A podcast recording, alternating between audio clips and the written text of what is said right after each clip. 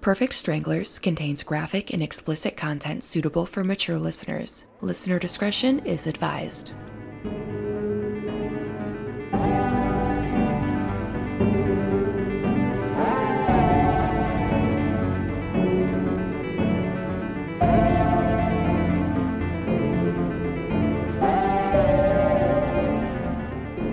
You're listening to Perfect Stranglers, the show where everything's made up and the points don't matter. I'm your host, Drew Carey. Let's do props. Oh, this I'm... is a podcast. You can't do props. Oh, I was gonna say I'm Ryan Stiles. You remember the that hold on? Oh, I yes. yes. I love it when they make up songs. Wayne Brady is so yes. good at that. Oh, I do too. Oh, he is, brilliant. And it's like he really is. There was one episode, and I remember it so distinctly, where they were playing props and he was in a box and he had a sunflower thing like around uh-huh. his face. So like, oh my gosh, I remember that. And he just like popped up and he looked like one of those babies and like those calendars that were like popular in the nineties. And he was so freaking cute. I don't know why, but I remember that specifically so distinctly. Can we just, and then they tried to redo it. Can we talk about this, like, baby trend, though? Where, like, they used to dress babies um, up in, like, plants or, like, weird adult outfits. And yes. then it just, it reminds me of that episode of The Office where Angela is, like, obsessed with these, like, those kinds of pictures. Was it, like, Ann Geddes photos or something like that? Yes. Yep. Something exactly. Like that, yeah. Exactly. Oh, there's God. also those ones where like the kids are a little bit older. They're maybe like five years old, and they're like it, like photographed in like sepia tone with like cowboy oh boots. Yes, yeah, old timey. Like yep. Why was this a thing? Did you guys ever go get your like old timey oh, yeah. picture taken? Yep. Where you in put like dolls, corsets yeah. and stuff on? Had an old. Oh, Yep, yes. Anthony and I did it in the Dells, too. Bells. That was the night that him and I got engaged, as we went and did that, and then I got engaged. And I had no idea that he was, like... oh, I had no gosh. idea he was going to propose. He proposed at a fancy restaurant, but now, like, I look back at those pictures, and I'm like, you dumb bitch, you had no idea that he was going to engage. How did get engaged? How did you not know? Like, how did you not know? Because I know everything, and I knew that he was, like, planning it at some point, but I didn't know it was going to be like that trip. I'm like, come on, girl. How did you not know? I know everything. That was like the one true surprise I had. I don't like surprises. That's crazy. I don't either. I hate surprises. I want to like, like them. Are you right? Like it seems fun to like them, but I don't. Just torture. Yes. Yeah. Here's here's my thing on surprises is if I truly have no idea that there's even going to be a surprise, like it's just like I don't know what that there's going to be one, then I don't have anxiety about it. But if I know that there's going to be some type of surprise or someone's like, hey, I got you something. It's like, what is it? Well, it's a surprise. Then I get anxiety about it. Yeah. So and it's like two surprise levels. When I was maybe like and maybe it was like my twelfth birthday. I don't know, I was, like, fairly young. It was, like, slightly before my birthday, and my mom was like, hey, do you want to go mini-golfing? And my birthday is in the winter, so it was no. like, do you want to go mini-golfing indoors? And I was like, yeah, sure, like, why not? And she took me mini-golfing, and we, like, walked in, and she was like, oh, we just have to, like, go pick up our, like, our... little clubs in this back room. So she was like, oh, just just come with me. And so I was following her and like had no idea. And then all of a sudden I walk into this room and all these fucking people are there. And I was like, what? And it was like a birthday yeah. party for me. My mom threw this whole like surprise birthday party. But and it was great. But the whole thing feels like a fucking dream because I didn't know it was about to yeah. happen. And so the whole time I was there, I was just like, uh, what? Right. Like my whole, oh, yeah. my whole brain was like stuck. No, I get that. I was traumatized at five years old, actually. My fifth birthday. I think I, I can't, I think that my aunt took me out to the zoo while, like, everyone was, like, getting mm-hmm. to the house. And then I walked in the door, and there was, like, all my cousins and, like, all my aunts and uncles and everyone like that. And they had made, like, confetti out of, like, cut-up newspaper. And they were just, like, like, like my little cousins did that. And so they, oh, okay. they, I mean, they were older than me, but they were little at the time. And so, like, yeah. I open the door, and everyone's like, happy birthday! And they, like, throw this confetti at me, and I'm just like, what the fuck, dude? And, like, yep. it actually, I think it, like, it just, like, scared me, kind of. And also, like, I am not one for attention, especially that much attention yelled at you, and you're five. Yeah. So I hated it, and I went and I cried, and I hid in my closet. And, like, my parents had to, like, talk me out of there. And then, like, when I finally did come out of the closet, I went and I, like, ran and, and, like, hid under the kitchen table for a while. And it was not good, and I didn't like it. And then, guess what? At my tenth birthday, what? They did it again. Except for oh. it was a little better this time because it was only, like, three or four of my best friends, and they had come down to uh-huh. um, Milwaukee where my grandma lived because we had been, me and my sister had been staying there for the week in the summer, and my mom was going to come pick us up at the end of that week, and she ended up, she brought um, like my three or four best friends, and we had like a little pool party because my grandma had a a pool. So that one was a little bit better because it wasn't like that's, all these people nice. And like and it yeah. was fun, and it was like an American Girl like luau party thing. It was really cute. They got like that's a whole kit. Great. Like it was cute. But I get the part where you're like it felt like a dream because that's what that one felt like. Yeah. The worst part is that the the mini golf course was like a, a like a neon glow in the dark oh, one, cool. right? Like black lights. Yeah, so, like, when you walk in, it's all dark, and then the back room was also dark, so when I walked in, like, you can't see a lot oh, of wow. stuff. So I'm just, like, sitting there, and there's all these people, and I'm like, what? Like, what is happening? Wow. It was very disorienting. Well, I don't have any. I've never had a surprise party thrown for me, but I've always wanted one. Do you, though? Well, just I do just, I do not. I do just because I want to, like, know what it's like to receive such a surprise yeah. like that. Because I've I've never, like, experienced, like, anything that exciting happening to me. Because I'm always the one who throws surprise parties. Like, mm-hmm. do you remember the surprise party, Brie, that we threw? At the bowling alley? You remember that? Yeah, my yeah. lip was bleeding. Remember, like, I had got, gotten yes. my lip pierced. And, like, it's, it, like, grazed a vein or yep. something like that. And it was, like, healing. And then, like... Oh. I just, like, the pressure yeah. of, like, holding the I bowling ball that. And, like, leaning down, like, and then I, like, I just turned around, and everyone had these horrified looks on their faces, and they're like, oh, my God, Brie, you're bleeding, and I felt, like, something warm, like, running down my chin, and it was, like, literally, like, every time my heart beated, like, it would spit out blood, like, it, and I had to, I, oh. I had to take out my lip piercing and just let it heal. And it was, like, a bummer, because I, like, just got it done, like, a week earlier, but... Yeah. Oh, my God. Yes, I remember that party. So you guys want to talk about something not very fun? We should do housekeeping first. Oh. Oh, yeah, housekeeping. We're going to talk about housekeeping, which is... You know. Yeah, so... You guys, we really want you to like, rate, and subscribe to our podcast so that you never miss a podcast, and also it helps us move up in the charts, which we are really interested in doing with your help.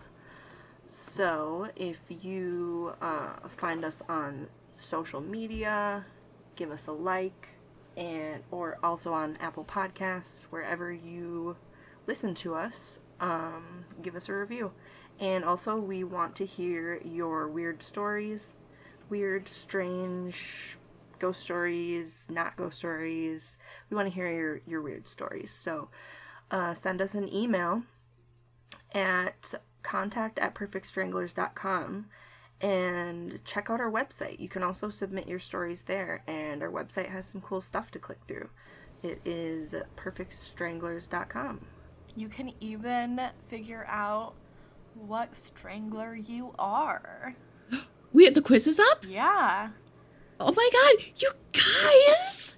You have a quiz! Nicole created a quiz, and you can like click through it and see what kind of strangler you are. And I'm very excited to see what my mom gets, because I can guarantee one hundred freaking percent she's not going to get me. Anyway, yeah, so um, I need to share that quiz. So I need to figure out how to do that on our social medias. Mm-hmm. Also, thirty-four percent of you listen to our podcast on an Apple podcast app. And you know what thirty-four percent of you should be doing? Leaving us a review, because we will love you forever.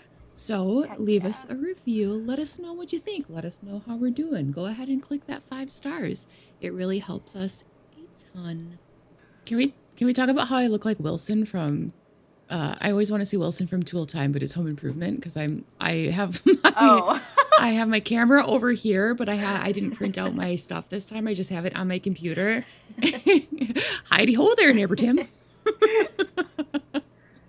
Heidi, ho there, neighbor Jill. Oh man, I love that. I love it. I really loved Wilson. That was such a good. That was just like a pure comedic, like just golden nugget. Wilson. Yeah. And then turns out Tim Allen's kind of an asshole. Oh, he's a huge asshole. Oh, yeah. Yeah. He's gross. He's and actually sexist. A, disgusting. He's from Yes, very. He's from Michigan. Sadly, he's yeah. from Yeah. He He's a, he's a big Michigan dude. Yeah, you know. He yeah. wears Michigan stuff all the time. Yeah. When I was younger, I was like, "Oh, this is cool. Like Tim Allen like comes to my town and like he's, you know, like He, he, I just watched Home Improvement. That's all I ever, like, that's the extent that I knew of Tim Allen. And then as I grew up, I was like, oh, fuck. Yeah. He's from, yeah. I mean, where I'm from. He's Buzz Lightyear, too. Yeah. Like, oh, yeah, he, that's he the thing is, he has really, he has, like, really good roles that he's done, but it just sucks that he's, like, the conservative asshole. Have you ever seen his mugshot from, like, the seventies? I oh my God, love yes. it. I love it. It is, if I could have, I would, there are some celebrity mugshots where I would genuinely like have a print of it hanging up. That is one of them because I freaking love how just like seventies porn star he looks. Right? I don't know what year he was arrested, but that's what he looks like. I think it was like, porn star. I think it was like seventy-nine or it was, he, I don't know. It could have been the eighties too, I guess, but. Yeah. Yeah, I'm, I believe that one That's was... That's straight up what he looks like. Yeah, I think that one was for cocaine. It was, yeah. yeah. Yep. nineteen seventy-eight, yep. Okay. It's just, it's a great freaking mugshot. He had over a pound of cocaine. What the fuck? Almost, almost a pound and a half of cocaine. Jesus Christ. Jesus Christ. Which also kind of astounds me because I'm like, holy shit, like someone from where I... Like, from where I'm from. Out of bound and a half of cocaine. That's so much. God. Right? What are you doing with it, Tim? Uh, selling it, maybe? Well, yeah. Either doing it or selling it. Or just moving it.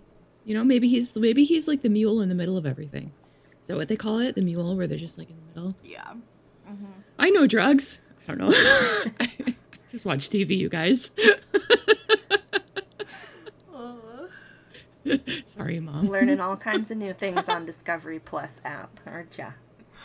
Oh man! God, this uh, this this app has been dangerous because I switched. So I I had to make a choice. I was like, I can't pay for all of these services, so I switched out Disney Plus with Discovery Plus because best switch ever. Yeah. A, I didn't really watch it. I had Disney Plus more for the children in my life, which there's only two. Um, and so I decided to n- nix that and get Discovery Plus. I've had so many nightmares. Oh, oh no. Because I just you s- Ghost Adventures. You switched at such a good time because there's a new season of Ghost Adventures, so there's a new episode literally every Friday. And they're so it's good. It's so bad. It's so bad. And then I've also been watching um, Evil Lives Here. Mm-hmm. And yeah, it's just such like, a good one. about, you know, stories from people where, like, someone they lived with or knew, you know, killed people and shit. It's been really good for, like, the podcast to be able to, like, look at a bunch of different angles on, like, the same case. Yeah. It's been really good. I used it a lot for the case that I'm talking about today. Um, yeah. So let's, like, hop into it. Yeah. What are we talking about? Um, so today is going to be another two-parter. Um, we're going to break this up into two episodes because it's just a fucking lot. But we're going to be talking about the Menendez brothers. And so a lot of people kind of, like, have heard the Menendez brothers. I told my mom and she thought they were a band. Oh. I think she was talking about, I don't know who she, the Jonas Shawn Brothers. Mendes. She thought they were, I, okay, so she thought that they were a band from the late eighties and early nineties. I'm like, Milli Vanilli? Is that oh, weird? I don't know. I don't know. I don't know. I mean, um, it does kind of it does kind of sound like a band name, like the Menendez yeah. brothers, like the Jonas Brothers. Yeah. With Shawn yeah. Mendes. That's exactly what I thought of. I get, I get you, Flower. We're on the same track here. Oh my God. So, um... the big reason I picked this case right now is that there's, like, a huge resurgence of the trial and everything happening on social media, especially TikTok. Um, so basically what's happening is back in the nineties during the trial, there were a lot of allegations regarding sexual assault, rape, and physical assault, um, and just, like, emotional turmoil of not only the kids, the brothers, but of the mom as well. The dad was very problematic, to say the very least. That's putting it very lightly. Um, a lot of the Gen Zers on TikTok believe that the Menendez brothers didn't really get a fair trial, and a lot of it has to do with the rape and sexual assault allegations. Um, and it's important to note, like, in the back, in the I almost said in the back eighties. I don't know why. In the back eighties and nineties, uh, what rape and se- what is the saying? Like the back, the back forty. The back forty. What is the back forty? Uh, the back... I'm gonna pee. I don't know, what is the back forty? Someone Google it. Okay, so originally the back forty means the remote part of a farm. So a remote or uncultivated piece of land on a farm. Joe Exotic! The Ghost Adventures Joe Exotic episode is where I heard that. Yeah, and then there's also a song called Back forty, and there is also a bar where we live called Back forty. Oh, okay. So that, that also that makes sense. I haven't heard, the last time I heard the term Back forty was when we watched the Joe Exotic episode, so I don't know why that's in my head. But okay, in the late eighties and early nineties, or the back eighties and back nineties, Uh, rape and sexual assault, it wasn't really taken as seriously as it is today, especially when, one, the victim or victims are male, especially when those males kill their parents. And I'm not defending them killing their parents. Murder is never really an appropriate solution to something unless it's self-defense. But I do believe that their sexual assault allegations should have been taken a lot more seriously, and obviously we'll be getting into that. But, like, even during the time of the trial and after the trial, the entertainment industry, like, it it was a joke. Comedians, late night hosts were making fun of it. The boys ended up crying on the stand, and S N L had a skit regarding the whole situation of them being on the stand, and they just made it an entire joke of them crying on the stand. That's messed up. That was the joke, was that they were crying. S N L did that. And that, like, that is, like, obviously that wouldn't happen today. And that's completely inexcusable. But when I saw that and I watched the skit, the fact that they did that made me, like, completely never want to watch S N L again. Who was in the skit? To be completely honest. Was there anyone recognizable? Um, I don't even know. Yeah, I don't even I'm know. I'm looking at it right now. It is, I'm, like, really blanking on this one guy's name. John, John Malkovich, and... oh my God, what is his name? Um, I don't know, but, like, in the skit, the okay, so when they were on trial, the boys, um, they would wear sweaters and stuff. They didn't wear suits. They wore sweaters to make them look more like um, younger than they were. And that was done for a specific reason, but like. Yes, Rob Schneider. Thank you. Sorry, that was going to really bug me. But yeah, it was, it's like, really, that's what you're going to use as a joke? Like, that's really low hanging fruit. Yeah. Like, yeah. Why? Yeah. Um, like, nowadays, that would never happen because we're, like, a more enlightened population. And honestly, a lot of younger woke. generation, yes, woke, I hate that fucking word. We're a more enlightened generation. And, like, our generation and especially Gen Z, they don't find that shit funny and they will call you out. And I love that about the younger generations because it shows that, at least in that aspect of life, we're moving in the right direction a little bit. Baby steps, tiny, tiny, minuscule baby steps.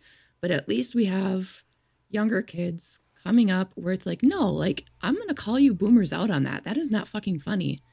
That's not something that you make fun of. That's a serious thing. Um, so, yeah, when I saw that, it really made me mad.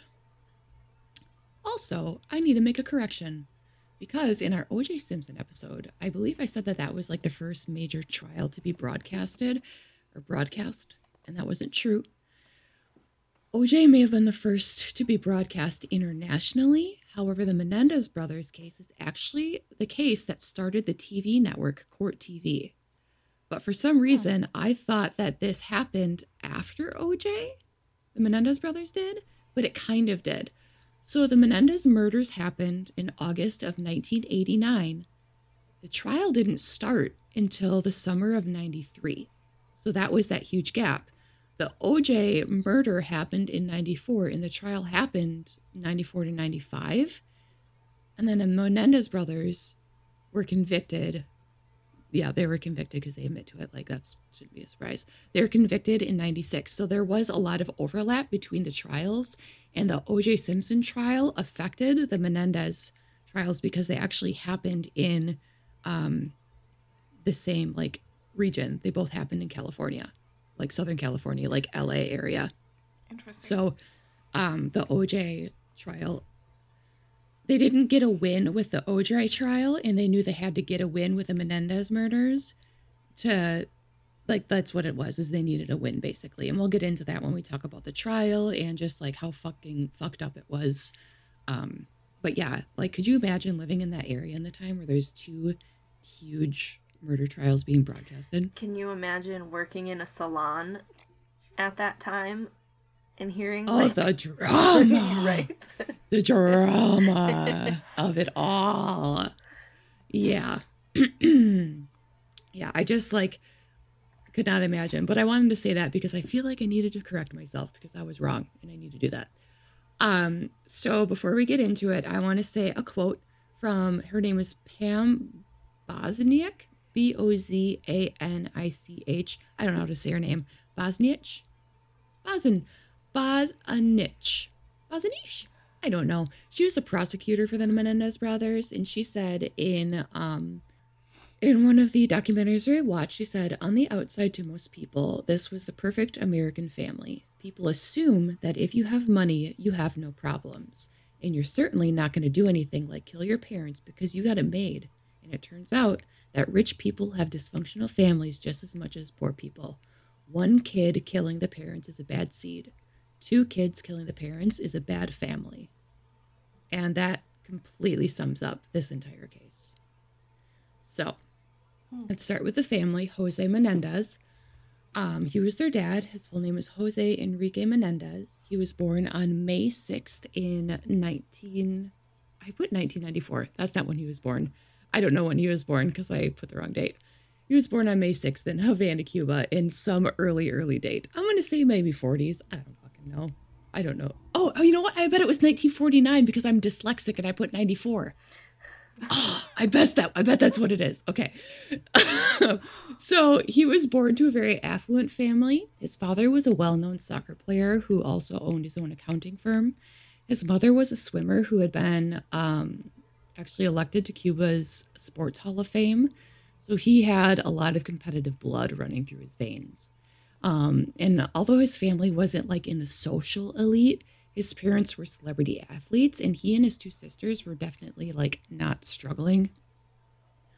Jose was the only boy, and his mom was very fond of him, and she emphasized with him that he was the man. He was a man, and he needed to act like it, and you need to carry yourself like a man.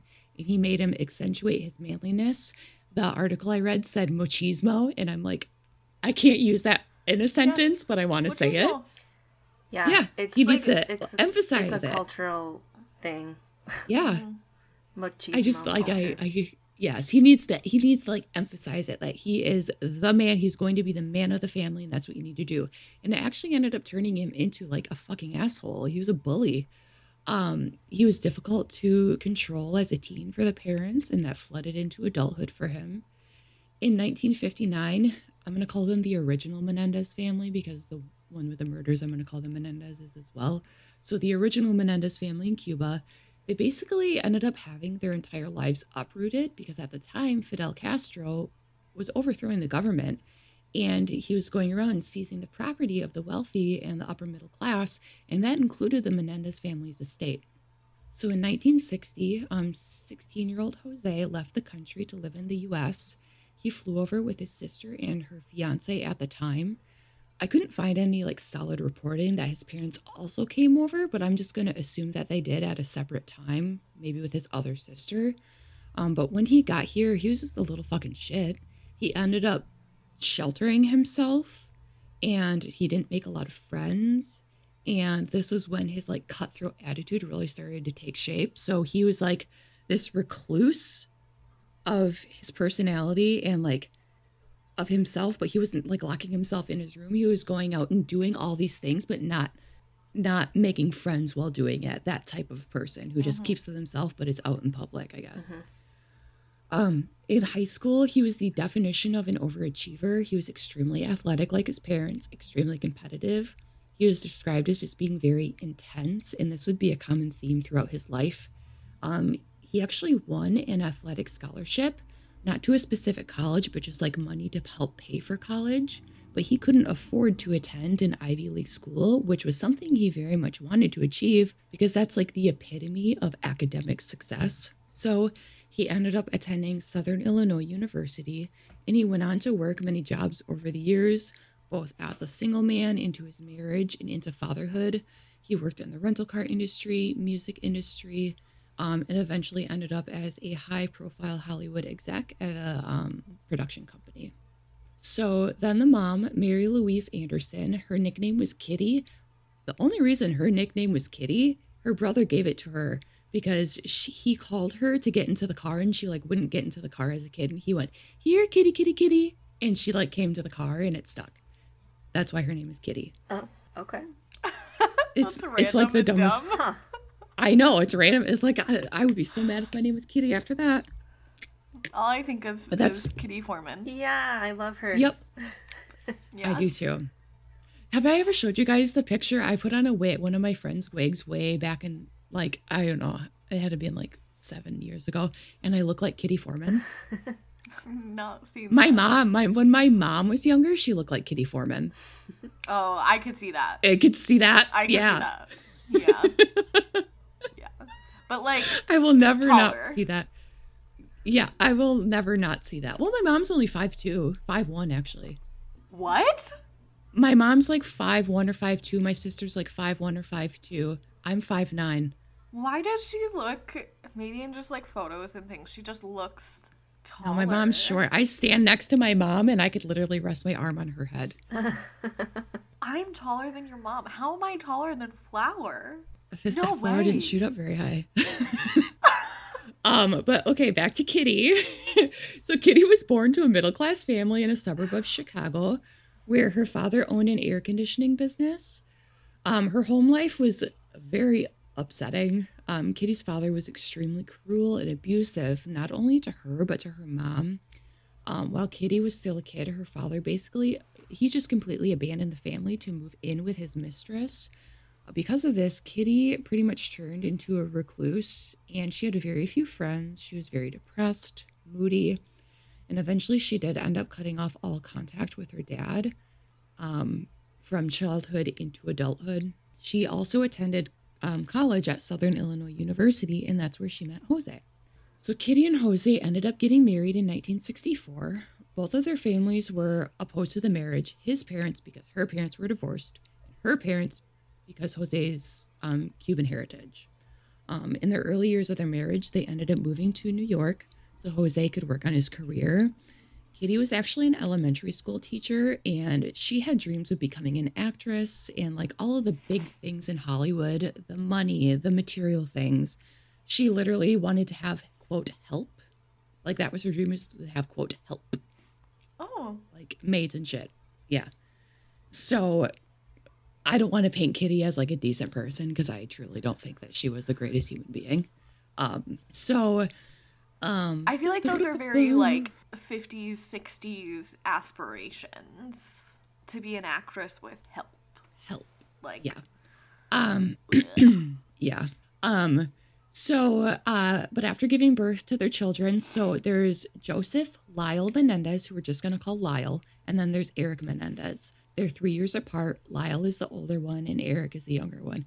They're like between two and three years apart because there's, you know, like a gap where things, you know, overlap, or sometimes they're two years apart, sometimes they're three years apart, depending on what year it is or what month it is, that type of situation. Okay. So she became a full-time mom um, because Jose didn't allow her to do anything else but be a mom after they had kids. He forbid it. Ew. So for Jose, after graduating, he passed a C P A exam, which is like a financial exam. He became a successful businessman. As Jose was working his way up the corporate ladder, there was a common theme among his peers and coworkers regarding his work that work ethic and just his general demeanor and who he is as a person. Um, he was widely known for being just disliked wherever he went. He was an arrogant asshole, rude to his coworkers. He was abrasive, willing to cut people off, burn bridges, do anything humanly possible just to get to the top. He had no regard for anyone else's feelings, no moral or ethical code. He saw no value in continuing working or in continuing any working or personal relationships if they had no benefit to him professionally or financially. All he really cared for was success and to make it to the top.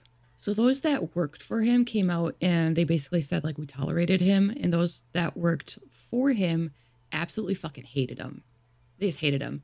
His motto in life and something that he taught his boys was to, quote, lie, cheat, steal, but win, is what he taught his boys. Wow. Yep. So when you were describing um, how he was in high school, I was thinking this sounds like a sociopath, and that kind of confirms that, uh-huh. I think.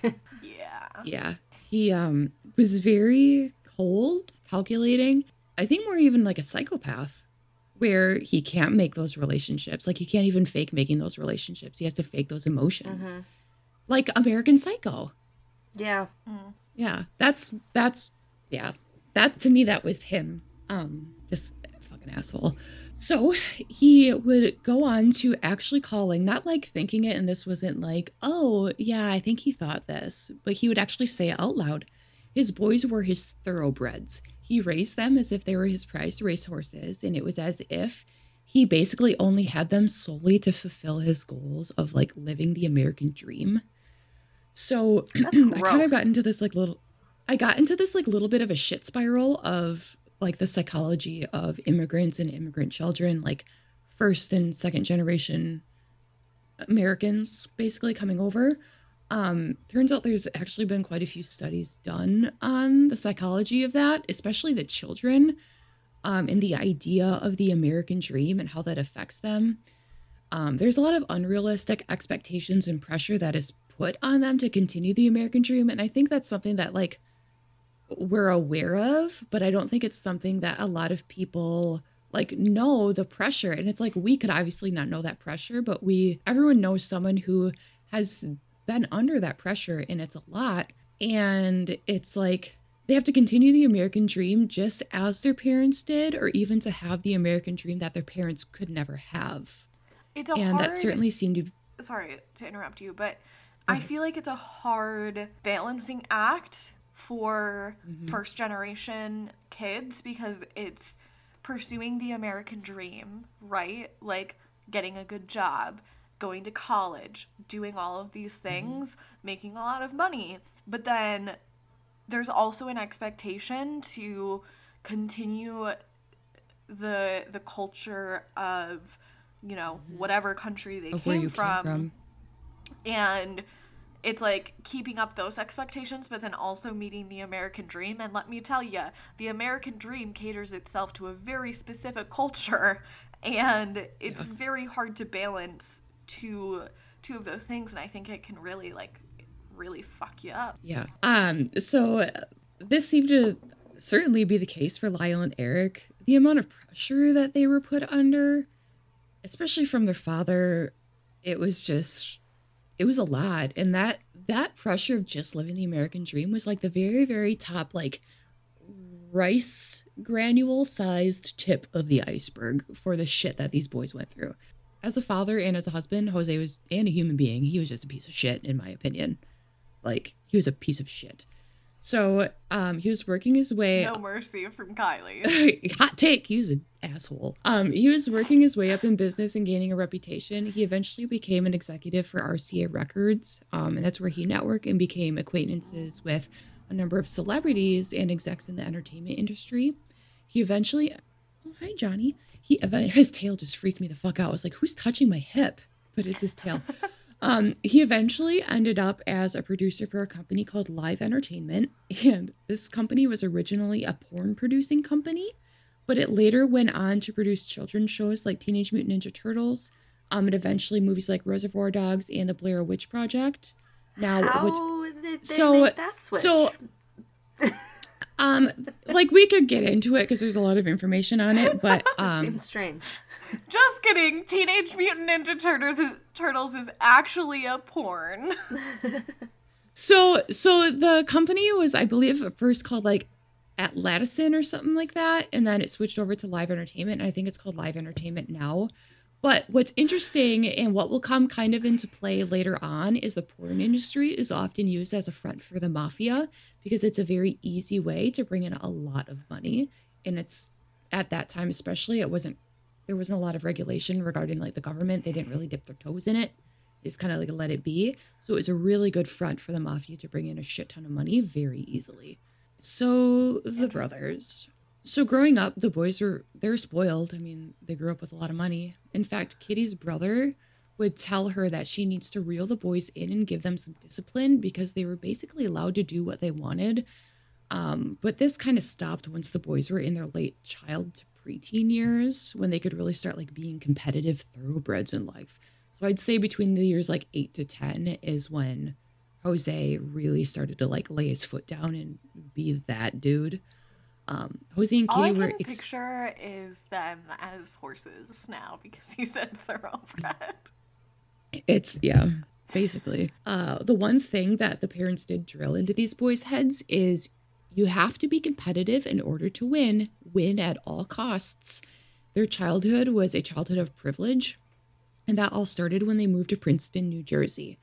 So when we look at their life in Princeton, New Jersey specifically, one of their neighbors who has started to come out, her name is Alice, um, started to do interviews on the family, has said that Princeton, New Jersey is all about old money. You're modest with your wealth and you don't show off. But the Menendez brothers, um, or the Menendez family, they were new money.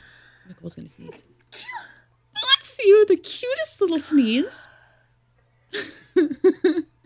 um, but uh, so the Menendez family were new money. Jose worked hard for his money, and he wanted to let everyone know.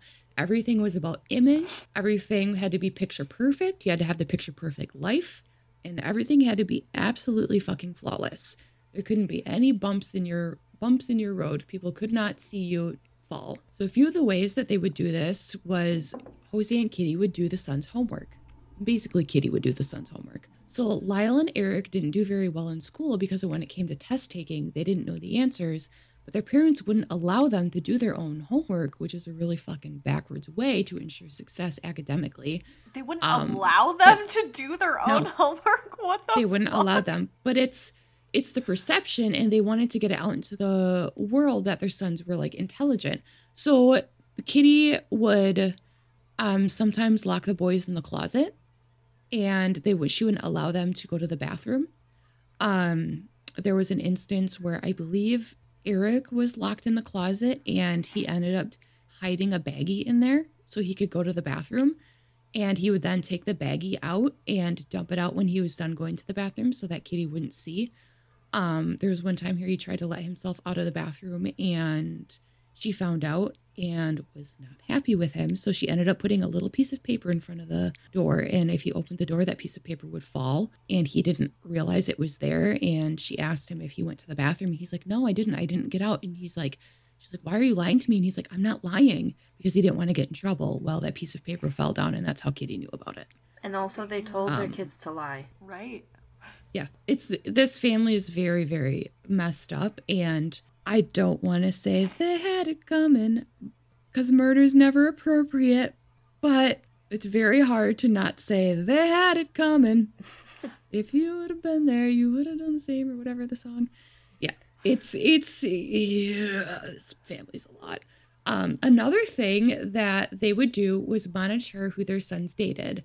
So Lyle was the older son and Eric was younger. Lyle was like the spirited one, a ladies' man, very magnetic, very charming, a lot like his dad um, in that sense. Because Jose could be charming. He could like turn it on when he wanted to. Like that's what a businessman does. He can turn it on and turn it off like a switch. So um, Eric, on the other hand, was like more shy and reserved. He was laid back, and he kind of like fell under the shadow of Lyle, but he loved his his he loved his brother very much, like really looked up to him. And if Kitty and Jose didn't like a girl that one of the boys were dating, whether it be with for their looks, their personality, who they were in the community, the boys weren't allowed to see them because their image was everything. So they monitored the boys' friends as well.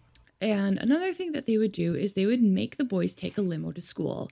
This wasn't necessarily something that the boys decided that they wanted to do or something that they like had asked for. This wasn't like, hey, mom, dad, I think I want to start making trips to school in a limo. And I think I just want to start riding around the town in a limo. Like, who does that? It's, it reminds me of the Princess ridiculous. Diaries. Like she's embarrassed. Yes, it's ridiculous. And like it. It was a decision made by the parents to gain a more prestigious reputation. Like, we have money and we're going to show it off. And like the boys were obviously raised with money, but they were also like now being taught, like, if you have money, you show it and you flaunt it. And it's like, that's not what you want to show your kids. You know what I mean? Um, I kind of feel like limos so, used to be this like really fancy thing. And I feel like they're not. Like going to prom in a limo. Right. Like. I just remember like when I was younger thinking like, oh my god, a limo, that's so cool. And now I'm like, it's just a fucking long ass town car. Like, who gives yeah. a fuck? Yeah, it it's very odd. And like the things that they um do them, they were the boys were like forced to do things that they're braggadocious about it. They they may have not wanted to have these things as children, but into young adults, like you're learning it and you're shaping who they are. And like they're learning that money is everything, and like your perception to the world is everything.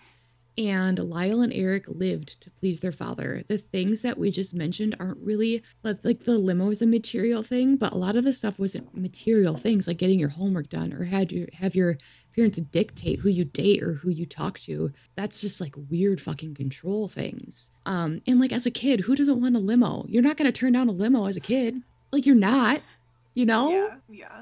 Um, especially to parents like that. You're going right. to be like, I guess we're taking a limo now. Yeah. Right. But they also were taught that if you want something, you got to work fucking hard for it. Um, but they didn't get to choose what they worked hard in. They had to do tennis. Like, you got to work hard for it, but you got to do tennis while you do it. So um, Jose hired numerous tennis coaches, one of which was actually a tennis coach for Venus Williams to train um, Lyle and Eric. And if they weren't at school, they were on the tennis court for hours a day. Um, the boys were Jose's workhorses on the tennis court, and they had to live up to his standards. And if they didn't, they had to train harder and they had to train longer. Jose would actually stay there for every tennis training, and he would walk out onto the tennis court and just tell the boys what they need to be doing instead of listening to the trainer, because they had to live up to Jose's standards. And the trainer, one of the trainers, like, yeah, it was really freaking weird. And it was that like, had to be annoying. Like, as a trainer. What in the world? Yeah. Right. Did Jose and, play But it's like tennis? You're getting, I don't think so. Okay. He was um, the soccer player. I mean, I'm sure he was probably decent at tennis, but like, I don't know. That's so weird though. Like, why? Also, it's why weird. Tennis? Like, tennis? Right. And like, what kind of parent goes out and just like does that? Yeah. Right? It just, it reminds me of, um, like Dance Moms or, uh, you know, like really hardcore sport moms that will like interrupt yes. a coach or something. Yeah. What do you but say, Dance Moms? Yeah. No, when you said Dance Moms, I thought you said Dan Smoms, oh. and I'm like, who's Dan Smoms? No, Dance It took Moms. Me a second. Yeah. It took me yep. a second. Oh my god, that's funny. But I feel like that is um, very like, oh, I'm rich and like I'm gonna. I don't care if I hired a coach. I'm gonna tell my kids what I want to, or like, you know, I'm gonna, I'm gonna do it myself. I don't know. Yeah. Um. So, uh, Lyle, since he was the firstborn, he was supposed to be a mini Jose. Um. He was. They, the both of the boys, ended up actually being really good at tennis. But like at that point, how can you not be good at tennis? You know what I mean? Yeah. Um. He utilized that talent in an attempt to get into Princeton, um, which is the school that Jose and Kitty picked for him. But his grades weren't up to it. What? What they were supposed to be when he was in high school, because gee, I don't know. Let's let's think about why. Maybe because he didn't fucking get to do his homework. Um, so they tried to use his tennis ability as like a way to get a scholarship in the t- into Princeton, but he couldn't get the scholarship because his grades also weren't up there. So Jose ended up writing a fifty thousand dollar check as like a donation, which is a lot of money back in the uh, late eighties, and it makes you think of the college scandal.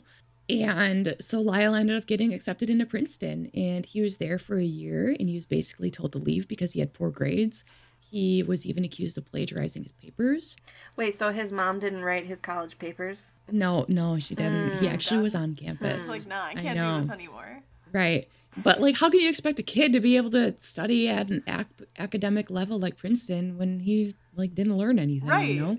How, it, like, you I just expect him to start doing homework after twelve years right. of not doing it? Like, if I was him, I'd be like, I'm not doing this shit. Like, I've never done this before. Why would I do it now?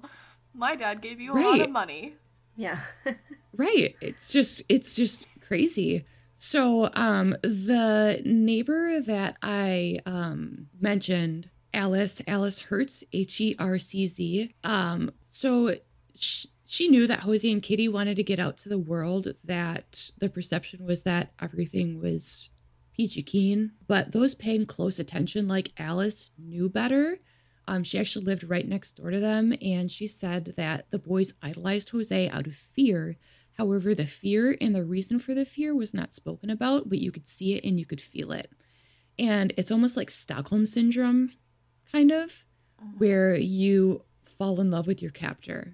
Except for this time, the captor is the dad.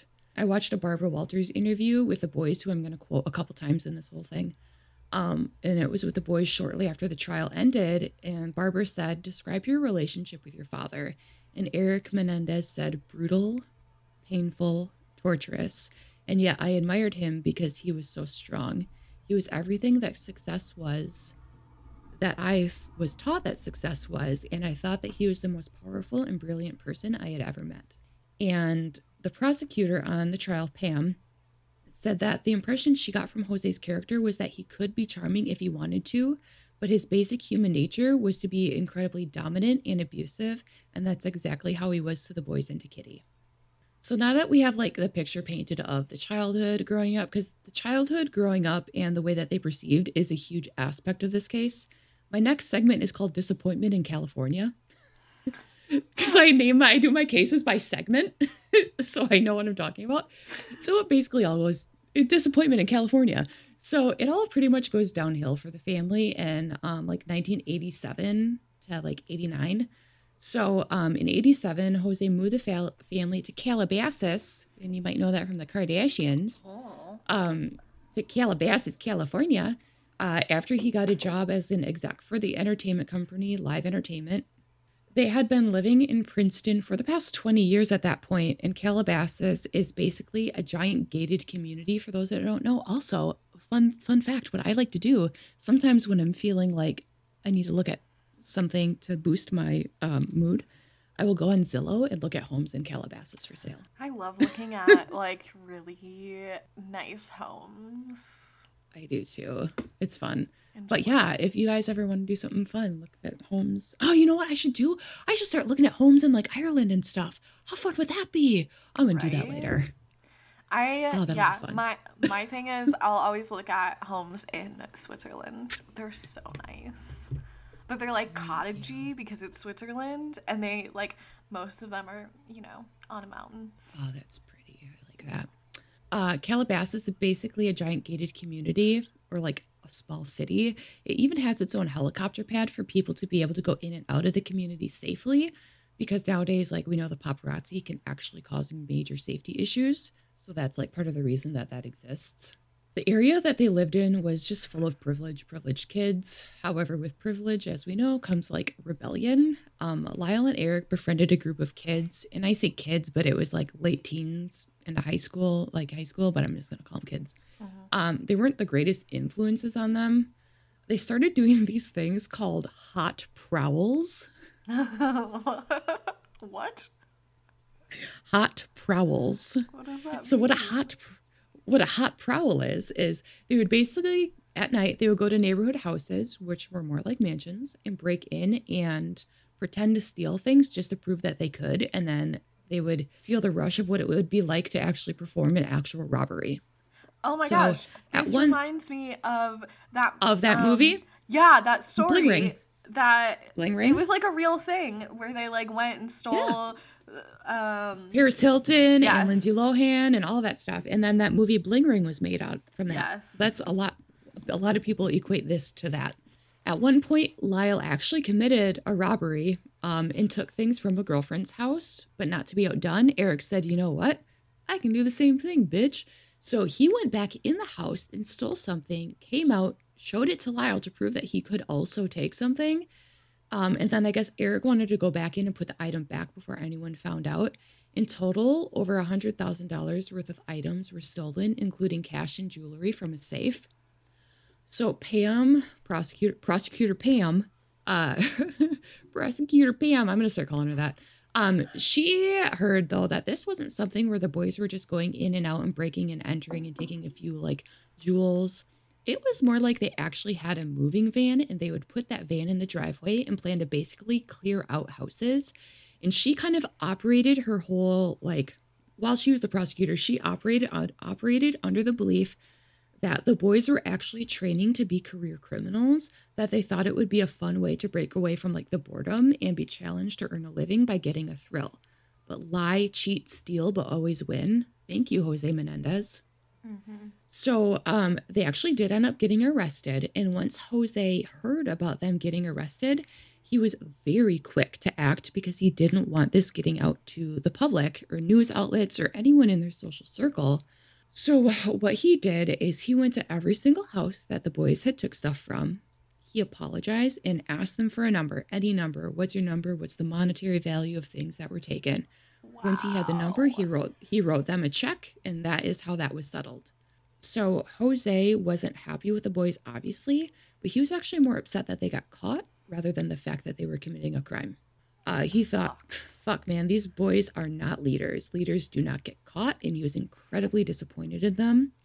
They weren't living up to his standard of what they should be, like his prized possessions, his thoroughbreds that he owned that were supposed to be just like him, like successful leaders and winners and like not getting caught. And here they are getting caught for robbing places. Boys ended up getting probation. Uh, they gave all of his stuff back. And it was shortly after that where Jose was like, we got to get out of here. He moved the family from Calabasas to Beverly Hills. And that was his way of distancing himself from the embarrassment that his boys caused that caused him. Um, so in eighty-nine, they moved to Beverly Hills, and they fit right in. The wealth, the privilege, the mansions, showing off. It was new money, and it was everything Kitty had fucking wanted. She got the help that she wanted. Um, it, But like this move caused the boys to basically rebel even more. So we're going to talk about Lyle. This section's called Lyle the Disappointment. So at this point, Lyle was twenty. Um, he was out of high school. The Princeton the Princeton incident of like bad grades and getting kicked out had happened. And that was kind of like Lyle hitting peak rebellion. Kitty especially was having second thoughts about how much they had given the boys up to that point and looking back on how they had raised the boys. Lyle really? basically, yeah, really, yeah.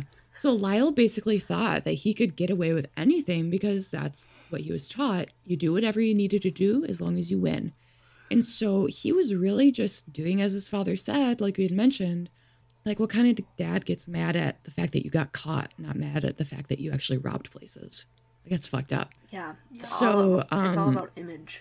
Yeah, it's all about image. So Lyle um, started to kind of doing whatever he wanted, and he started to date whoever he wanted, even if his parents didn't approve. He was actually reportedly dating Victoria's Secret models, and he was just a yeah he was a fucking ladies man. He was a bachelor, just like living it up in Beverly Hills. Lyle. That was him rebelling. This is Lyle. That, that. um there is a there is a few other things. Like there were stories of him like going into stores, of him and both Eric like going into stores and just like standing on top of like the sets, like, you know, like the table with the shirts and stuff on yeah. them, like standing up on them and being like, hey, and like talking and making their presence known and just like kind of causing a riot like that. And um just like being so weird. obnoxious. Weird. Just just like doing whatever he could to get what he wanted and making his, yeah, making his presence known and breaking out of that bubble that his parents had had him in, at least trying to, but um, not so much as like, I'm going to move. Like he couldn't move away from his parents. And throughout a lot of this, people are like, well, they could have easily just left. And it's like, think about like, like in a domestic abuse situation, the woman a lot of times feels like she can't leave, like no matter what. Like it's easy to say you could have just left, but can you really though? Can you really just leave? Okay. Like in theory, yes, you can just leave, but with there's a money situation that we'll get into, um, and the fact that like they looked up to their dad, they really looked up to him, and it's hard to leave that, you know. It reminds me, so, and I'm, I'm I'm not going, like, I'm not trying to equate these two, like, families as the same, but it kind of reminds me just a little bit of Schitt's Creek, because it's like David and Alexis were older. They, they why were they still, like, they're considered yeah. dependents? Like, what the fuck? Yeah. Um, yeah. But it was, it's just all the money, like. Like, and especially, I mean, in this yeah. case with the brothers, like, if your parents have literally done everything for you, like, down to your fucking homework, you have no mm-hmm. idea how to function in the world. And right. I'm sure it's when they're raising their kids, they're not thinking, oh, we're raising our children to, like, move out from us. They're thinking, like, mm-hmm. we're going to continuously control our children throughout their whole lives yes. until they marry someone and then move into a house next to us, like... Right. There's they no didn't raise separation. them to be able to be, yeah, they didn't raise them to be functioning adults. Right. Yeah. Which is and really not great. Even if they could have been functioning adults and, like, had the knowledge to, like, go off on their own, I don't think that, like, I could just see, like, from what you've described so far, I could see, like, their parents being, like, I can't have my kids out here, you know, couch surfing at their friend's house. That's not, that doesn't look good for us. Yeah. Right. Like you can't. A lot of live shame. Like that. A lot of shaming. So Eric, on the other hand, we had mentioned before that he was like kind of like the quiet, shy, quiet, shy one, living under Lyle's shadow. I don't know why that was so hard for me to get out. Um, but when they moved to Calabasas, he kind of started coming out of his shell. He ended up actually um, being quite flamboyant. He liked to have his presence known, um, just like his dad. So when they moved to Beverly Hills from Calabasas, he really, like, came into, like, full Eric mode. And he had, like, this sense of confidence. And he was a natural in front of the, in front of the camera. He was kind of, like, the more artsy one, I guess I would say. Um, he was incredibly photogenic. Like, it's weird looking at Lyle because he kind of looks like my mom's boyfriend, Craig, when Craig was younger. Like, it's weird, but he kind of looks like that. Um But yeah, he was he was photogenic and he wanted to be a working model, but he was a little short for that. So like, there's no way he'd ever make it, but he wanted to be a working model. But he also had like this weird dark energy about him, especially towards the, like when we get closer to the murder, he was working with a photographer. Um, he worked with Eric on a bunch of different photo shoots and said that the last photo shoot that he had had with him, which was like a little bit before the murder happened, he was just different. The energy was off. It was heavy. Eric didn't speak to him on what was going on and why he was acting like he was. Um, but the photographer at the time did see like a change in him. He said he was quiet and withdrawn. And when that the photographer did interviews, um, when he looked at the pictures now, he said they're very haunting to him because now he sees what was happening. Um, and this time in American culture, like the back eighties and the back nineties, um, uh, gay marriage wasn't really acceptable. And could you imagine Jose's rage if he found out that his son might be gay? Oh, like the rage would have yeah. been off the charts. Um, it was suspected that Eric was gay, and that really took a toll on him. Um, to this day, Eric states that he's not, and not like that it would make a difference to any of us, like in the world, but just at that time in the cultural climate, that would have definitely been an additional source of stress on Eric. Um, kind of like a ticking time bomb, I guess, of just like he's trying to be himself, but he's being put into this bubble, and I I could see a lot of rage happening. I also want to point out that that does not align itself with machismo culture. Yeah. No, it doesn't. So um, it was during this time, like the eighty-eight, eighty-nine, Um, it was finally revealed to Kitty that Jose was having an affair with a woman in New York and a woman in L A. Um, it's unclear if she actually didn't know about it previous to this time in their marriage. However, this is when she like made it known that she knew. What we do know is that the women he was having affairs with did not know about each other. And he was also being supplied with sex workers at this time. Yuck. Yeah. What a so he was. Is this when again, Live Nation was still doing porn, or were they like? Leg- they were legit by now, I guess, right? Um, yeah, I think that okay. they were more legit by now. Okay. Um, but like maybe maybe there was like some, some like shady maybe there was some blurred lines. Maybe there was some blurred lines. I don't know. Um, but this was like really hard on Kitty because she loved Jose very much. She loved her boys very much. Um, but they were being raised to be dominant forces in the world, along with Jose being Jose. And so she was. I'm sorry. Did you say by... forces or horses? Forces. Also horses. Um. So she was like surrounded by one alpha male raising two alpha males in the making, and that's a fucking lot for one woman to handle. And women can handle a lot, and that is a lot. So on top of that, many family and friends looking into the marriage would see that. would see Kitty and Jose together. They never showed affection. They wouldn't hold hands. And you could tell that, like, it wasn't fantastic. It really is like a business relationship. And she was just a woman in pain trying to put on a brave face. And she actually ended up telling people close to her um, around this time that she wishes her sons were never born. So eventually, Kitty actually ended up allegedly attempting suicide. She overdosed on Valium, and the nurses that were like helping her believe that she did, that was an actual, she did try to commit suicide. Um, however, some sources say that she didn't, that wasn't an attempt. It was accidental overdose because Valium is very, very easy to overdose on because it has an extended half-life. Um, so we have to like cover all angles on that. Could have been one or the yes, other. And sometimes people um, who take things like that, they'll take it. And then a while later, they'll forgot, forget that they took one already, and then they'll take more. Yep. So it could be one or the other. Some people believe she attempted suicide. Some people believe it was an overdose. Um, either way, it obviously wasn't great. Um, in the interview with Barbara Walters I had mentioned, uh, the boys were asked to describe their relationship with their mom, and here's what they said. So Lyle said, "My mother was a person in a lot of pain. She was an alcoholic, and she was suicidal." Eric says, "There was not a lot of communication, but I saw her as, I saw her hurt, and I saw her get beaten." Barbara then asked to clarify that Kitty was battered by Jose, and the boys reply, yes, battered physically and certainly emotionally. So the years of eighty-seven to eighty-nine were tumultuous for the family. Um, the affairs were revealed, Kitty's alleged attempted suicide, the Princeton issues, Um, Eric was actually supposed to go to Yale, I believe. I'm not sure if he ever, I don't think he ever actually went. Um, so finally, in the summer of eighty-nine, Jose had a conversation with his brother where he revealed um, that he was contemplating taking the boys out of the will. So at this point, basically all control was lost in the family. Um, and to like, I feel like I've painted a good picture of who this family was and who Jose was, but this is like the final touches on the painting. So everyone just fully understands how horrible he was. So many people came out, ex-coworkers, reporters, talking about Jose and how he demanded perfection and he never got it. And the fear that he just like, he wanted people to be afraid. And this was really spelled out for me when Alicia, the neighbor, um, she shared that Kitty and Jose had pet ferrets randomly. I don't, I didn't see them as ferret people, but whatever.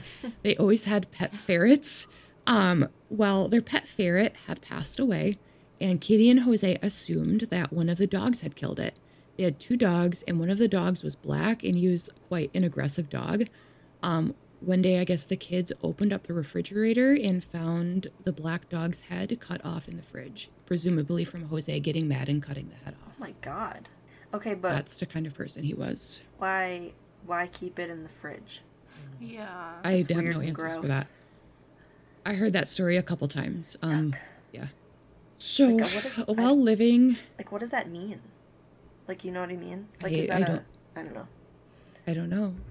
I don't know. He was evil. Ah. Like, I hate him. Um. So while living in Calabasas, Eric befriended Craig Sin S- Signorelli. Signorelli. Yeah, that's good. Craig Signorelli. Um. And they. St- I get. I get proud when I can pronounce something right. Um, and I and I look up the pronunciations before I start this, and it just all goes out of my head. I don't know what happens. Um, uh, so Craig and Eric started writing screenplays together, and the photographer who I had talked about actually like read some of the screenplays. I don't know why, but he did, I guess. But they specifically wanted to write murder mysteries, so they came up with a story of kids killing their parents to get life insurance money. When the screenplay was originally written, it didn't mirror the crime in detail, just like the overall story of murder for insurance money. That was the only like commonality. But a few months before um, the murders, Eric began adjusting the screenplay and basically completely rewrote the first forty-five pages. And it turns out that it was almost exactly like what was done at the scene of the crime, which took place, bless you, which took place after he wrote the script. So a week before the murders happened, Lyle and Kitty were arguing.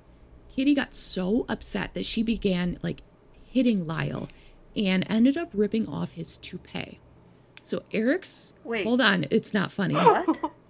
I'm sorry. It's not funny. Hey. It's not... But you... Yeah, listen. You never said that. I know this seems...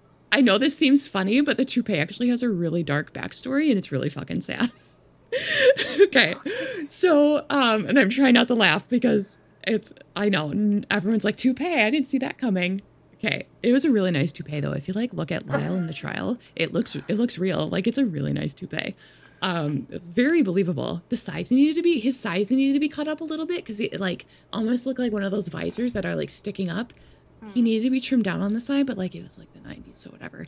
Anyway, so uh, yeah, Kitty began hitting Lyle and ended up ripping off his toupee. Eric saw all of this go down and he was shocked. Not that Kitty was um, hitting Lyle because like that was a common occurrence, but he didn't know. Keep in mind, there were twenty and eighteen at this time. He didn't know that Lyle wore a toupee. He had no clue. It turns out that Jose made Lyle wear it because uh, Lyle, why else do you wear a toupee? He was having thinning hair. And Jose didn't want anyone to know, not even Eric, because it would have been an embarrassment to the family. So Jose was made, or yeah, what? or sorry, Lyle was made, Lyle was made to keep this like a dark secret. Like, it's like, what did you do? Go to bed with it on and just like only take it off when you showered? That's how many secrets and how tight the, res- the perception of this family was. That their family, his brother didn't even know that he wore a toupee. That's so toxic. Yeah. That's crazy. So the brothers, fed up with the fucking secrecy after this, was this the tipping point, um, decided to then have a conversation. It was a very emotional conversation about all of the secrets and everything that they had been through living in this family. Um, and Eric, the younger one, ended up breaking down their conversation and just started crying. And it was at the time that he revealed to Lyle that, quote, "Dad has been doing things to me." Well, it turns out that Lyle told a cousin who was interviewed about the situation that one night when they were younger, like around, Lyle was around eight years old, um, and the cousins were sleeping over, or this cousin was sleeping over, and she was in her room for the night changing the sheets, and Lyle came in around bedtime and said that he was scared to sleep in his own bed because his dad had been in the bed going in a, into his bedroom at night, and they had been touching each other down there. Well, the cousin, who was a bit older than him, recognized that this is a big fucking deal, so she went upstairs and told Kitty. Well, Kitty didn't believe a single word she was saying, or pretended like she didn't believe it, and just was like, this happens, I'm not going to talk about it. And um, on top of that, Kitty's brother, who seems like a real fucking piece of work, to be honest, he still says to this day that there is no indication to him that there was any abuse at all. He holds firm that the entire thing was all about the money, that Jose and Kitty would never have let anything happen to the boys, and they were just selfish brats. That none of the stuff that, basically none of the stuff that I had just talked about were happening. The boys were just like, they should have been disciplined more, and that was it. Like, he seems like a real piece of shit. Mm-hmm. So according to Eric, after the confrontation of Lyle and Kitty, and then Eric and Lyle having the conversation, um, the toupee being ripped off, which um, I guess that that argument was presumably over the boys being written out of the will. Um, and um, from Eric telling Lyle about being basically molested by Jose, uh, Jose threatened to Lyle that you're going to tell everyone what happened, and I am not going to let you do that. And the boys at that point felt like their life was now on the line. This was a week before the murders, and it was that time that they went and purchased guns. So on August twentieth, nineteen eighty-nine, it was like unusually warm in Beverly Hills. So a lot of people had their windows let open to let fresh air in. And when I heard this, I was like, um, this is California, isn't it supposed to be hot? So like me being me, I Googled the weather. And it turns out that August in Beverly Hills, the, the high temp average is only seventy-nine degrees, and it gets down to like the sixties at night. So people having their windows open, it turns out, isn't weird at all. And Beverly Hills was a pretty quiet town, and they only averaged two homicides a year in Beverly Hills. Their homicide investigation team consisted of two people, and that was it. Huh. Is like how, like, wow. Their petty crime was high, but, um, like, murder, all of that stuff isn't wasn't really high. Sorry, I have to take a drink. So on that evening in August, Jose and Kitty, August twentieth, eighty-nine, Jose and Kitty were sitting on a couch um, upstairs in the family room eating vanilla ice cream with strawberries. Sounds good. Um, and they had, I know it sounds really good. Especially and they had fallen asleep. On like a, a, a warm but like cool night with the windows open. I know. Mm. You know what I, so um, I might have to go get ice cream tonight. No, Kylie, don't do it. You had a migraine yesterday because of sugar. You guys, listen to this real quick. I have to tell our listeners. I saw an article where there was like, like thousands of boxes of Girl Scout cookies not being bought. And I was like, I have to do something about this. Be the hero. And so I bought like six boxes of Girl Scout cookies from the Kalamazoo troop because it's the only one I could order online from. I ate an entire box of cookies, and then I put the rest of them down my garbage disposal because I was like, you fat bitch, what are you doing? Oh and then God. I got a migraine because I'm then I got a migraine the next day because I'm not supposed to eat sugar. So that's what happened. Anyway, back to the story.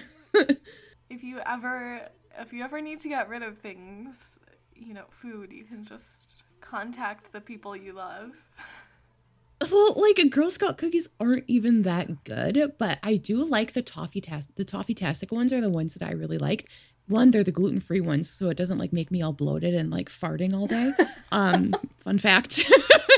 Fun fact, I bloat up like I'm five months pregnant, and I just, like, fart and burp. Maybe that's why I keep burping. Oh, yeah, maybe. Duh. God, Kai. Kylie Ann. That's why I keep burping.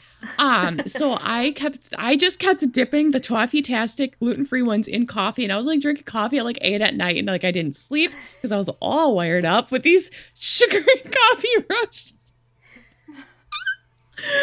uh, so that's what I did. I really love making, like, um, I'll take Thin Mints and crush them up into, like, a pie crust. So good. That would be good. They had, they sent me a recipe for Thin Mint brownies. Oh. I know. And I was like, Andy, Andy's mint brownies, but, like, better. Yeah. Um, so... At this time, they were eating ice cream. Oh, yeah, Breyer's ice cream. That was what I was going to talk about. Breyer's vanilla ice cream with, like, you can see the little flecks of the vanilla bean yeah. in it. Oh, my God, yes. So good. That is such good vanilla ice cream, dude. Or so good. Hudsonville. I've never had it. Is it really You've that good? Never had okay, Hud- so You've never had Hudsonville I don't ice buy cream. ice cream. Oh, my I don't God. I buy ice cream. Okay. So Hudsonville is, like, the bougie ice cream. In at yeah. least in Michigan, and it's like six, it's like five or six dollars for like a tub. So good though. What's so that? Good. What's that one ice cream brand? It's gelato, Talenti. Mm-hmm. The one in the yeah, plastic. Talenti. Yeah. Oh my God! And you can see all of the layers. I'm like googling it right now because they just came out with like a confetti cookie one. What? Girl. Let me show you. Oh, come on, Target. Where's my camera? That looks good. That looks so it's, good. There's like spray. It looks like it sprinkles, then vanilla ice cream, then strawberry ice cream, and maybe like c- cake pieces, and then more ice cream. I want that right now. I'm assuming it's not. Yeah, honestly. Oh my God! And they have a strawberry shortcake one. Chocolate pretzel. Uh, Talenti is stepping up the game. Salted caramel truffle. Red raspberry vanilla parfait. I don't like mint though, because like I, if you want to taste mint, like brush your fucking teeth. Um, they have take. a pistachio ice cream, and that is love really pistache. Good. That's like the only Talenti that I, I think I've ever really tried. I've tried like they have like a sorbet too that I've tried, but their pistachio ice cream. Oh man, I will. If I do make brownies, I will buy that to go with brownies. Oh, my God. Speaking of pistache, again, we're, I don't know why Craig's coming up in this episode, but Craig, he used sir. to make... I don't I Craig, I don't know why this is talking... I, I don't even know. I haven't seen him in so long. He used to feel like... I feel like he was like really tall at one point, but I'm pretty sure he shrunk a lot. Anyway, he used to make pistachio pudding a lot. Oh, my God. I love pistachio pudding. I do too. I don't know why I just thought about that, but I even remember putting sprinkles in it, and the sprinkles will like turn it brown because the color yep. comes out of it. But yeah. I used to do that when I was little. And I used to do that too. My mom would make pistachio pudding like on a, on a weekly basis. I feel like it probably wasn't that much, no. but it felt like that much. But it felt like it. And so then I'd put sprinkles in it, and then she'd get mad because it was all brown and looked disgusting. Yeah, but sprinkles make everything better. They do. Um, ah, so let's get to this. This is what's happening here. So they were eating ice cream and strawberries, and they had apparently fallen asleep on T V. Jose, or oh, I keep saying Jose, Lyle and Eric. I got, I saw that Lyle was twenty-one at this point, and Eric was eighteen, so he must have had a birthday at some point, and like, mm-hmm. yeah, what we were talking about, because there's like different age discrepancies, and I think that's the reason. Because yeah. he just hadn't tur- hadn't had his birthday that year yet. Hadn't. Yeah, yeah. yeah. Um, and so Lyle and Eric entered the family room, and Jose was then shot in the back of the head with a Mossberg twelve gauge shotgun. Kitty, presumably awakened from the shot, got up from the couch. She was shot in the leg and fell. And then she was shot several times in the arm, the chest, and the face. The face. Detectives said that she was completely unrecognizable, and there was brain matter spattered along with blood everywhere. Kitty was wearing all white, and her outfit was almost completely red by the end of by the end of it all. She was shot in the face. She was missing an eye. It was completely out of her head. Part of her nose was gone. Um, her other eye was like crushed in her head. Her teeth were all missing except one tooth that was hanging out of her mouth. Both Jose and Kitty were also shot in the kneecaps in an attempt to make the murders appear like mob hits. However, the, the mob, however, the mob would never, one, leave the crime scene as messy as it was when one bullet to the head would suffice. Two, the mob wouldn't kill the wife. And three, the mob wouldn't collect shotgun shells, which is exactly what the boys did. It was also determined that the boys had shot Jose, then shot Kitty, and then went out into their car and reloaded their weapons in order to finish the job. After the murders took place, the boys sat on their steps, um, waiting for the police to the ro- waiting for the police to arrive, since they knew that people had heard the shotgun shots, because it was the one everyone had their windows open, and it was actually later confirmed that people did hear them, but no one did anything about it. Wow. Um, people came out and said, yeah, we heard the shots, but this is Beverly Hills. Stuff like that doesn't happen here. And no one did anything. Yeah, that that reminds me of the um, Lululemon in Bethesda, mm. Maryland, where yep. yeah, hardly yep. any crime happens. Yep. So um, when it was understood that nobody was going to do anything about what had just happened, um, the boys decided that they had to call the cops on themselves. And so now I'm going to play the nine one one call. Beverly Hills emergency? Yes, please. Uh, what's the problem? Sounds, uh, what's the problem? What's the problem? Someone killed my parents. Pardon me? Someone killed my parents. What? Who? Are they still there? Yes. The people? Oh. No, no, no. Were they shot? Yes, man, they were. Uh, were they shot? Yes. They were shot? Yes. What happened?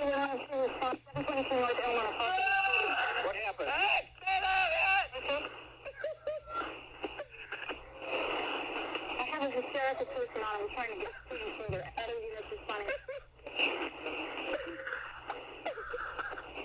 Is the person still there? What happened? We have units around. What happened?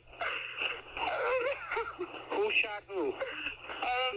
You came home and found who shot? Mom and Dad. You know what? They're still in the house, the people that did the shooting. Get away from them! Okay, hey, uh, let me talk to Eric. Let me, let, who is the person that was shot? My mom and my dad. Your mom and dad? My mom and my dad. Okay, hold on a second.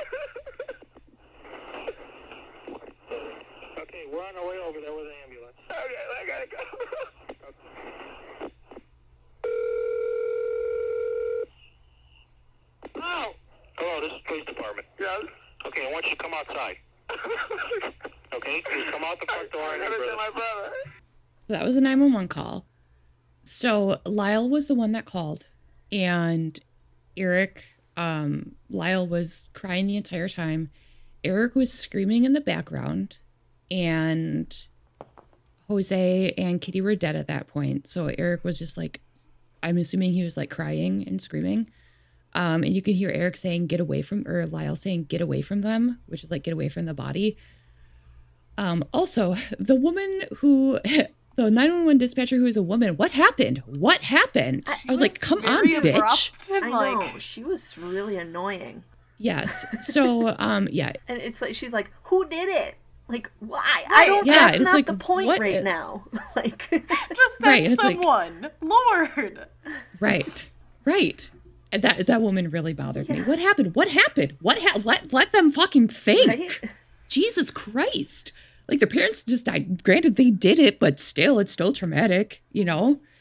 Um, so when the police arrived, the boys weren't seen as suspects. They told the police that while the murders were taking place, they were at the movies. They said they went to see the new James Mo- James Bond movie, but it was sold out or, like, had already started.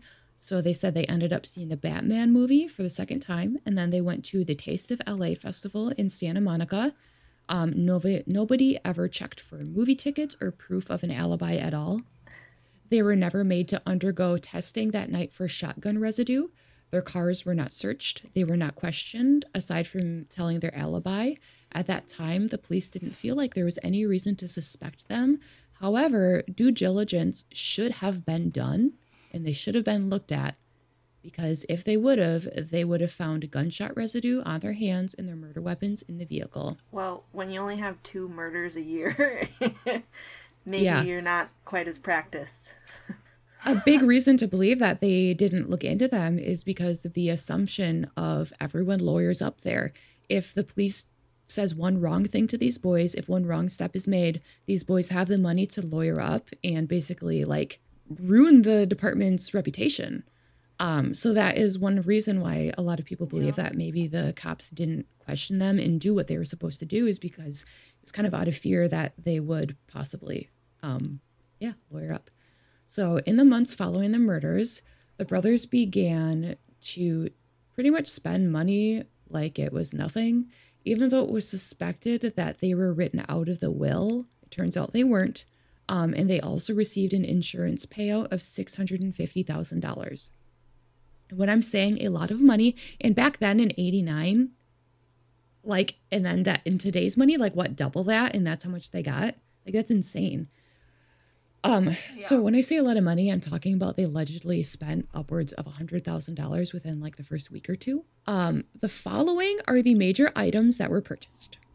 Um, and these were, um, all listed out in court documents. Um, a jewelry saleswoman, Mary Ellen Marr, testified during the trial that four days after the killings, the brothers spent fifteen thousand dollars on three Rolex watches. The watches were then worn to the funeral the following day after the purchase. Lyle bought a gray sixty-four thousand dollars special edition Porsche Carrera, I think, replacing his Alfa Romeo, and Eric exchanged his Mustang for a Jeep Wrangler. Eric. Uh, Lyle ended up classic Eric. Classic.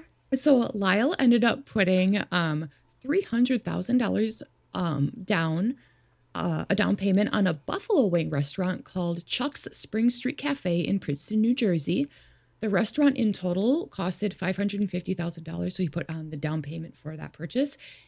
He named the restaurant Mister Buffalo's. How fucking dumb is that?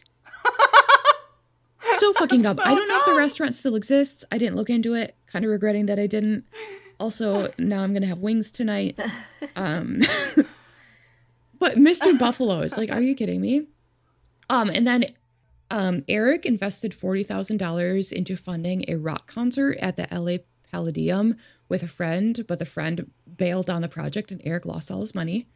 They hired Mark Heffernan, a tennis coach who costs a small fortune of sixty thousand dollars a year. Um, Hefferman testified that he trained the brother- brothers for like ten hours a day at their adjoining Marina Del Rey condos. Okay, how much more tennis training do they need? For real. Well, um, Eric was more committed to the sport. He ended up actually flying internationally to compete in a semi-pro tennis circuit. Um, and then in an article, I know, oh. they're actually really good. Um, so in an article from Refinery twenty-nine, uh, they stated that according to more court documents, the below items were found to be inadmissible to use as evidence during the eventual trial. So these are other things they purchased, but it couldn't be used during the trial. Hi, Loon. Is that Loon? I can't see. Yeah, it's Loon. It's always Loon. Um, so uh, these were not used in court, but these were also purchases. The rental of a bungalow suite at Hotel Bel Air, a ski trip to Aspen, clothing and accessories purchased in Chicago, a private limo used in Beverly Hills and Chicago, a Sony Big Screen Entertainment Center, a Saab vehicle, vacation to Cancun, skiing and gambling in Lake Tahoe, traveling the professional tennis circuit, and investments at Smith Barney. I don't know what that is. So this was done. This wasn't like years of purchases. This was like months worth of purchases. All of this happened in like a span of months. So they traveled to all these different places in the span of wow. months. Okay. Yes. Um, they also ended up hiring computer expert experts shortly after, um, shortly after the murders, like very shortly after the murders, to completely wipe the family computers clean of anything that would indicate a will or their exclusion from a will. And I'm like, why would you just go and push delete? But this is eighty-nine and like computers were not what they are today. So it makes sense. Um, So while all of this is going down, people are like noticing and starting to get very suspicious of the boys because like people grieve differently, but this is fucking unbelievable. Um, during the early stages of the investigation, the police trial tried to narrow their search down to people who had motives to kill Jose and Kitty. And like, I couldn't find a lot of info on actual leads that went from more than like a suspect to like an actual investigation, besides one dude who worked with Jose at the entertainment company Um, there was talk about like mob ties, and that's kind of where the mob came in, because the boys originally claimed that this was a mob hit. That's why they they shooted um, they shooted their parents in the knees, and that's typically a thing that the mob does, is to shoot people in the knees. That's like a mob signature, um, and that's where like the porn, the live entertainment being a um, in the porn industry and being like a front for the mob would tie into this as well. Um, it was believed that Jose actually did have mob ties, so he possibly would have um, enemies or maybe owed someone some money or something like that, but none of that ever panned out. Nothing came of it. So the investigation continued, and um, the police were like, yeah, it, the brothers were most likely the murderers. They had financial motives, and the spending was a little fucking ridiculous. So the police had to be very careful with how they went about catching the brothers right now, because there was no actual, like, evidence. There's no nothing was done at the crime scene to show that hi Loon nothing was done at the crime scene to show that the brothers like were the murderers. Um it was just suspicions. So in an attempt to get a confession out of Eric, who was like, he was the chatty one, and Lyle was Lyle kept his mouth shut like he should have. Um, the police convinced old Craig Signorelli, Eric's friend who wrote the screenplay and played tennis with him, to wear a wire while having lunch with him. So they chose Craig because twelve days after the murder, Craig and Eric were hanging out just playing chess, because that's what rich people do apparently. And C- Eric literally just said to Craig, "Do you want to know how we did it?" And he just spilled his guts. What? And then they just went right back to playing chess. So from my understanding, it's almost like Craig heard this, tried not to freak out, tried not to make a big deal out of it, and sat with the information for a little bit, but he did end up going to the police um, and telling them what Eric had said. And after the police knew what had happened, that's when they decided that Craig was the one who was going to be wearing the wire in an attempt to get another confession on tape from Eric, because that would have been the only like the only way to pin them for this. So the two went to lunch. Craig tried to like poke and prod a little bit at Eric, asking him how he did it, trying to like get him to say anything, like any little bit of evidence out of him. Eric didn't really like budge on anything. So it was kind of like a lost effort. And the police pretty much were like, well, we're not getting a confession here. We need to come up with a whole new plan. Um, but the confession to Craig so soon after the murders, turns out, wouldn't be the last time that Eric would open his fucking mouth. Three months later, on Halloween, Eric confessed again, and it was this confession that ultimately led to the arrest of the Menendez brothers. And that's where we're going to end this episode for today. Ooh. Oh, snap. Ooh, snap. So, um, yeah, next episode we're going to talk about the trials and the arrest and all of the dark shit that happened there. All right. Yeah. So, uh... That's that's the Menendez murders, and wow. I have a lot of thoughts on if uh, I have a lot. I have a lot of thoughts on this. I have so many opinions, and I'm not going to share them until like after this, and then we'll like obviously do this. So, what do you think? Do you think it was like worth mm-hmm. it? All that stuff. Um, yeah. Also, uh, I highly recommend that after we talk about this, you Google what Lyle Menendez looks like right now, because I'm telling you, he looks like a dildo with ears, and I am just saying that.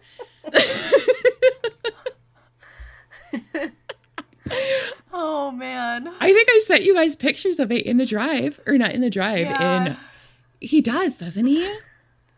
I mean, the... Yeah. Um, the, you the, could... the bald head yeah. doesn't do him a lot of favors there. So maybe yeah. I guess they don't let you have toupees in prison. No, the yeah. toupee thing, like it's it's funny but it's sad, and it's like yeah. it's funny but it's yeah. sad, and also ouch, getting a toupee ripped off. Yeah, because yeah. it's really they're really stuck on there. Uh-huh. Like that would hurt.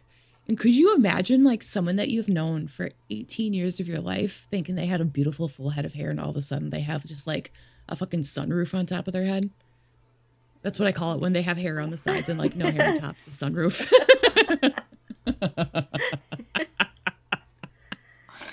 I could look like Bozo the Clown. Oh my god.